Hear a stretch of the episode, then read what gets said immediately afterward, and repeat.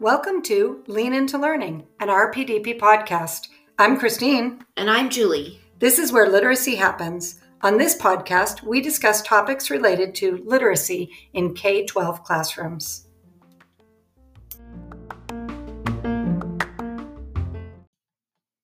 Hey, Christine. Hey, Julie. Hey, I wanted to talk to you a little bit today about a conversation we were having about students. Specifically, we were talking about students at the secondary level, Mhm. where some of them can read the words, but they're not really understanding what they're reading. And then some of them, you can talk to them and read it out loud, and they get the understanding, but they can't read out loud very well. What is going on with They that at the, the elementary level? So it's interesting. A few episodes ago, we talked a little bit about the simple view of reading, um, the theoretical model that Tunmer and Gough developed in 1986. Um, and that just says that reading comprehension is the product of the ability to read the words Mhm. and decoding, if you will, and then the ability to understand what the words mean. And those were multiplied by each other. Is Correct. that what you were saying? Yeah. Absolutely. Multiplied by each other, and you get reading comprehension. So if either one of those is a zero, you know that any number times zero is 0 Mhm. Generally, though, I think what happens when we're looking at secondary kids is they're weak in Mhm. both areas. Instead of it being, you know, one times one, it's 0.5 times 0.5. Right. So you end up with a, a weak reading comprehension Mhm. product. Um, that's, I think, one of the things that we were talking about the other day is why it's so important then to build background knowledge and vocabulary knowledge Mhm. in in our students at the elementary level and then continue on through the secondary level and that's what we decided to talk about today Right. is those two things building world knowledge and building word knowledge Yeah. And I think at the secondary level, we in the past have done a really good job of giving background knowledge. And Mhm. because a lot of our students haven't experienced life in general, you know, Mhm. because they're still young. But um, going through where is that sweet spot of giving too much background knowledge or just enough background knowledge because i know in, in my classroom sometimes i would get so excited about a topic that i wanted to give them all the information possible Mhm. about the topic that we were getting ready to read about and we can't we don't have time to do that so Right. how do we find this balance And uh, to go along with what you're saying, don't you find too, when you do find the sweet spot, that's enough mm-hmm. for kids. They don't need um, all of your thoughts on a topic, they need a few bites Mm-hmm. so that they can really dig into the reading information to find the information on their own right because that's the goal. and it's it feels like it's just enough uh, what i had to figure out as i was getting into teaching and giving that background knowledge was giving just enough that they could have a foothold Mhm. like a, a foothold in understanding of the concept that we were going to Mhm. discuss i know we did a whole unit um, where we were reading novels and texts and Mhm. things about um, the holocaust and world war ii and getting into all of that and of course you know there's books and classes and everything for background knowledge on that. And so we as a team had to decide what are the essential pieces of information and words, like you were Mhm. saying, world knowledge and word knowledge. What were those essential pieces that they needed to understand in order to then read the text that we were going to mm, read? I love that.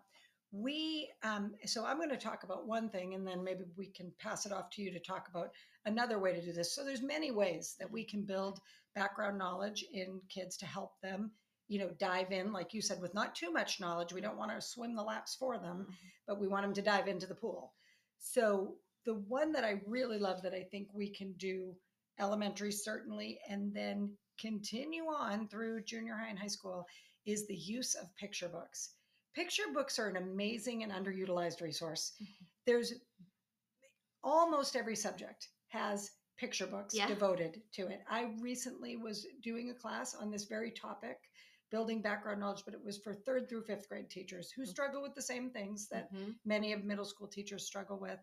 And we were talking about reading a very popular um, mid grade reader called Esperanza Rising. There's a great picture book about migrant farm workers that would help kids. It's just enough information to help kids understand um, the plight, if you will, of Mhm. Esperanza in the story Esperanza Rising, but not giving so much that they don't have to make sense of the text themselves.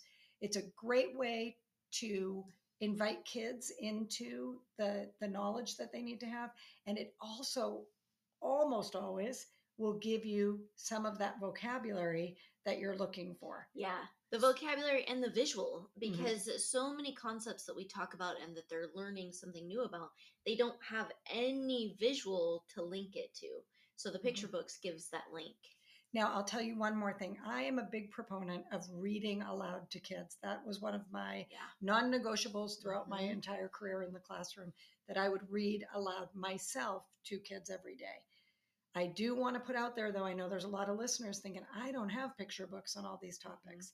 YouTube is Yeah. the place to find and you can oftentimes find the author reading their own picture book with great close-ups great clips Mhm. of the book itself so they still get that that visual but they also are hearing that vocabulary and of course as the teacher you need to stop talk about the words um, pick you know essential words essential concepts that you want them to understand stop the the visual Mhm. talk about it but if you're worried that you don't have enough picture books to have that be a strategy that you use look at youtube and see what you can find Yeah. there It almost acts as the hook. Like if you Mhm. were writing your your lesson for the day, it's the hook to get the kids interested in and Mhm. wanting to learn more about that topic. and this is short Mhm. We're not talking about spending Right. three weeks building background knowledge we're talking about a, a quick read aloud five minutes ten minutes Yeah. where we are inviting the kids into that topic or that subject Yeah. so what were you thinking about So- what are some other ways we could do this Yeah, another way to do that. So, a, a big piece of our standards that, uh, as educators, I feel like we're a little bit weak on Mhm. doing is really focusing on those speaking and listening standards Mhm. uh, because they kind of like we're so focused on the reading and writing, which we should be. Um, but those speaking and listening standards can support those reading and writing standards as well.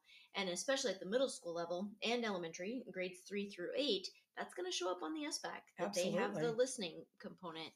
Um, where the audio clips you can get more bang for your buck with the you're building background knowledge and you are listening to an audio clip and then maybe read the text that the audio clip was going Mhm. over. And so there are several different resources that you can use. I know a lot of the curriculum has audio clips that will talk about the content that's coming up. Uh, another place to find audio clips is called uh, nonfictionminute.org and they have clips audio clips on almost every topic imaginable So let's link that in our show notes Okay. today because that would be a great resource. So those are two ways, two very simple ways that every teacher can access um, this these strategies for building background knowledge, building world and word knowledge, read alouds, Mhm. and using Audio. audio, clips. Yeah. and Thanks. media i mean Yeah. watching as well so i think that that is a good um, start to Mhm. building that background knowledge and making sure that we're not giving too much but just enough Excellent. Thanks, Yeah. Julie. thank you christine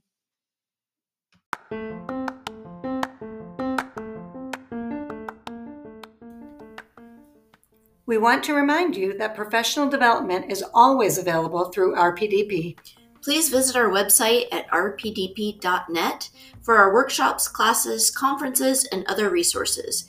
Continue to join Christine and me on where literacy happens as we offer professional learning through conversations focused on literacy.